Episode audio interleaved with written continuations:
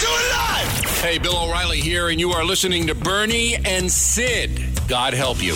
on the Red Apple Podcast Network.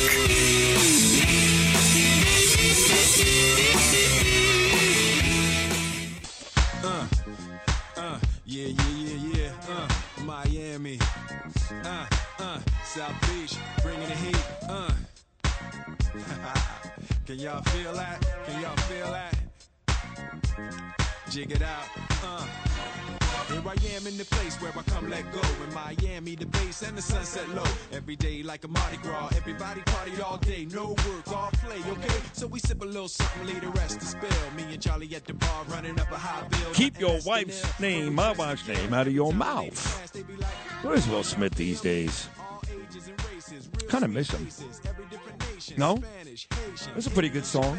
I mean, you, I loved him too. I sort of, I thought he was brilliant in King Richard, and I actually even bought the uh, the reboot of Fresh Prince, and I loved it. I mean, it was edgier and racy. There was sex and cocaine and all kinds of stuff you'd never see in the original.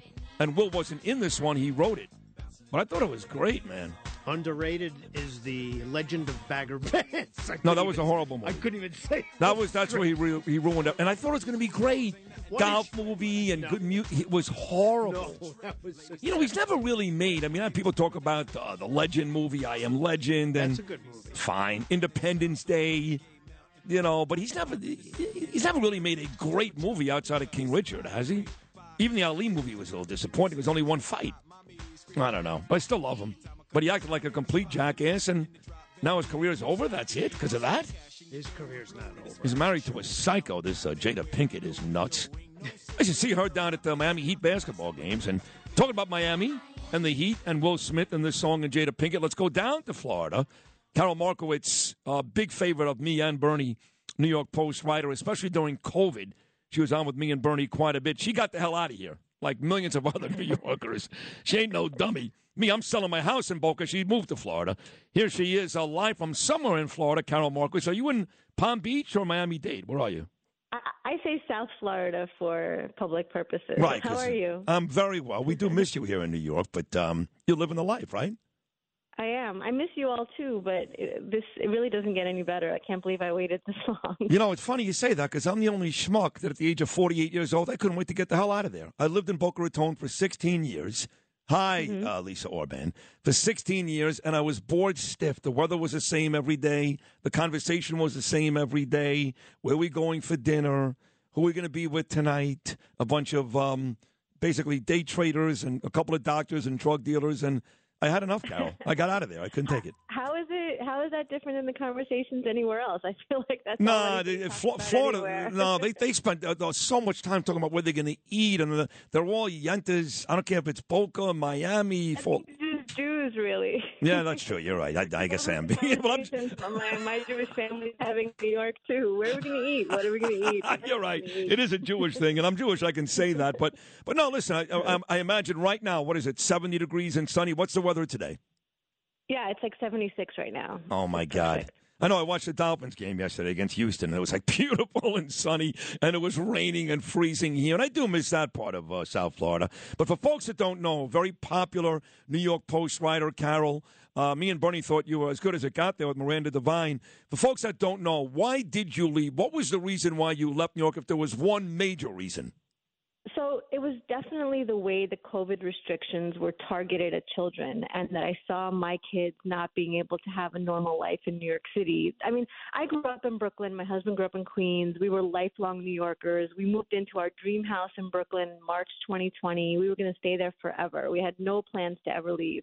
But then COVID hit, and we saw the way that children were just disregarded. I mean, there were so many moments during COVID, and I know we had discussed it so many times, but you know, schools closed indefinitely. Um, masking was happening happening. My my youngest just turned 7 on Thanksgiving and he had not been in school without a mask ever until we moved to Florida. Um I saw delays happening in him. I just I I I didn't like it at all. There was one press conference that really sticks out to me where they announced um they were going to require uh, vaccination at restaurants and they forgot about children completely like Yeah. they literally forgot that kids existed and there was no vaccine for kids at the time yet Um, and they had just and so like a day later they had to qualify like what was going to happen with kids because the assumption was kids were just not going to be allowed in restaurants at all. Right. Um, so I had to get my kids out of that craziness, and I don't see that it, it has lifted really. I I still hear discussions all the time. I'm on all the New York boards still about should we bring back masking? Maybe we Oh, should yeah. close down after the holidays, the yep. schools. Um, so many different things, and I just couldn't put my kids through that. So Yeah. they're thriving now. Um, especially again, the youngest was the one that we were really concerned about. He has been Florida man since day one. He plays football here. He plays soccer. He's shirtless 95% of the time. He's Yep. living the dream. Sounds like me. By the way, my son Gabriel, my only son, also had his birthday on Thanksgiving, November the 24th. He turned 14. So happy birthday to both of them. Look, um, everything you're saying is true. Now, Mayor Adams, who I'm starting to develop a relationship with, he doesn't want masks anymore, but Governor Hochul, she's always willing to bring them back. That I can tell you. But I will, but where me and Bernie Karol really fell in love with you, and by the way, you share the name of Bernie's wife, was you came on our show during COVID, and I believe you were the first one, even in the New York Post, to really expose the real issue with the kids, and that is the teachers' union. You went hard after Michael Mulgrew and uh, Randi Weingarten. You were the first one, so A, congratulations, and B, I will tell you, there's still a major issue in this city. Major. I mean, the day after the election, Kathy Hochul went to Puerto Rico with Randi Weingarten. It just shows who her political base is. Um, she absolutely caters to this special interest group, the teachers unions, and we, you know, it, it remains a problem that these politicians are so under their control. Uh, you know, as I said throughout the pandemic, it's not that the teachers unions are so strong. I mean, look at Florida; they're not strong here. It's that the politicians that cater to them are so weak. You know, it was Governor Cuomo, then it was Kathy Hochul. Um, but they completely do whatever they say. And so when Randi Weingarten wanted schools closed for two years, that's what they did. And I, you, you really have to wonder, you know, what really is going on here? How are these people have so much power, and how Randi Weingarten, Michael Mulgrew, how they have so much influence over these politicians? It's scary. And you're right. None of that down there in Florida. Here we are talking about now that we moved past the midterms and didn't exactly go our way. And it did New York, obviously, and down by you too. Miami Dade went Yeah. completely red. DeSantis mm-hmm. and Marco Rubio won big.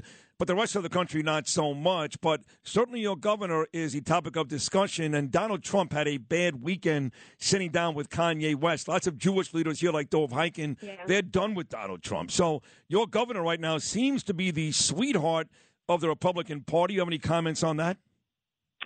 I mean, I'm a big fan of my governor. Obviously, I moved down here because of his policies. I think he's phenomenal and does such a great job. I think it's just too early to be talking about 24. We're not really done with the midterms yet. We still have Georgia coming up, and I, I just, you know, I- it, it didn't go as great as Republicans had hoped. But I'm, you know, just I think that we need to be sort of grateful for how it did go. Going as red as it did was really amazing to me, and I love to see it. Um, other places, California sent you know Republican congressmen uh, to, to the House, and these two two very blue states can be really held responsible for the fact that Republicans won the House. So. I think that we're just way too early to be talking about 24. I think the fact that Trump announced so early is a mistake. I think he's going to have two years of this kind of attention on him, and I, I don't know how that benefits Oh, him. So I, I you know, I, I'd love to see Ron DeSantis um, get into it. Obviously, I think he's really great. Um, I'd love to see a, a Republican field that talks about what Republicans stand for, what they're all about, not be a cult of personality going forward, and, and really discuss where we're going as a party. I mean, Trump jumped in because he wanted to bully everybody else. I'm in this race now. Don't you dare come in. I'm going to stomp you. And he may be able to do that. And I'm, I'm still a Trump supporter, but I am very upset with what he did, meeting Kanye, this other person. He didn't know the other person, but that's fine. He certainly knows about Kanye. There has not been a, Right. a more famous anti Semite in the last month, including Kyrie Irving, than Kanye Yeah. West. So, uh, as a young Jewish lady, are you disappointed in Donald Trump?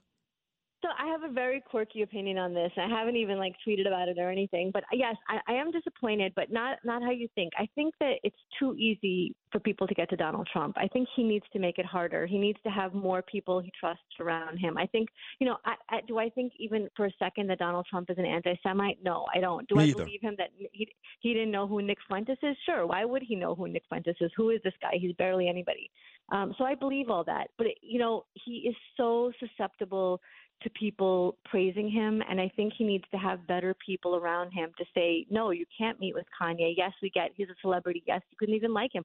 I'm actually a huge fan of Kanye West's music. I love my Yeezys. I, you know, I used to really like Kanye West. I, I, I I'm not anti Kanye. I, I, you know, I liked his his work. I, I never liked Kanye the man, but I always liked his work. And I, I get it, I get it. But you have to have people around you to say Yeah. this is a terrible idea, and you need to take their counsel and say, yeah, you're right. Meeting with Kanye West right now is an awful idea. I'm not going to do it. But he's he and I, you know a lot of the defense of him is like, oh, he's so gracious and he's such a great guy, and that's why he let Kanye bring his friends and he didn't want to offend anybody. I believe all that, but that's not a positive for me. That is a negative. You need to have somebody around you to say, look, we can't have these people in your house. That that is just not acceptable. So the um, I think the morning guy down there. I was down there for 16 years, of course, but I was down there with the legends: Neil Rogers, Hank Goldberg, Jim Mandich. A lot of those guys are sports guys, but they have a guy who used to be a wide receiver for the Miami Dolphins. He was one of Dan Marino's best friends, and his name is Jimmy Cefalo. And I think he still does the morning show on AM radio down in Miami. He's kind of the alternative, not the alternative. He's kind of the Sid Rosenberg of Miami. Not exactly as popular and handsome, No. but that guy. No, have you listened to Jimmy's show yet down there? No, I haven't, Yeah. and they haven't had me on, so you know I can't really like them that much. Well, you know they they don't like no people. They don't like no people. They don't like they don't like New Yorkers who come down there. Trust me, they hated my guts when I was. They, they used to say to me, I I would complain about something, and it wasn't like, well, I get it. It was like. You know where I ninety five North is, Sid. Hot back on and get back to New York. So you, you got to be careful down there. Well, there's only one Sid. I, I I don't think that there's anybody down here who can compare. Ah, thank you for that. Thank you. Well, listen, you're terrific. Uh, Bernie loved you, and I love you. Thank you so much. Thank you, and please keep coming back. Okay, please. Absolutely. Thank you so much for having me. You got it. Enjoy your uh, winter down there in South Florida. Enjoy it. Bye. Take care. Karol Markowicz, folks, New York Post columnist. And again, she really was the one before anybody else, anybody else in New York to shine the light on Mulgrew, Weingarten, that teachers' union, which continued to mask our little kids for way, way too long.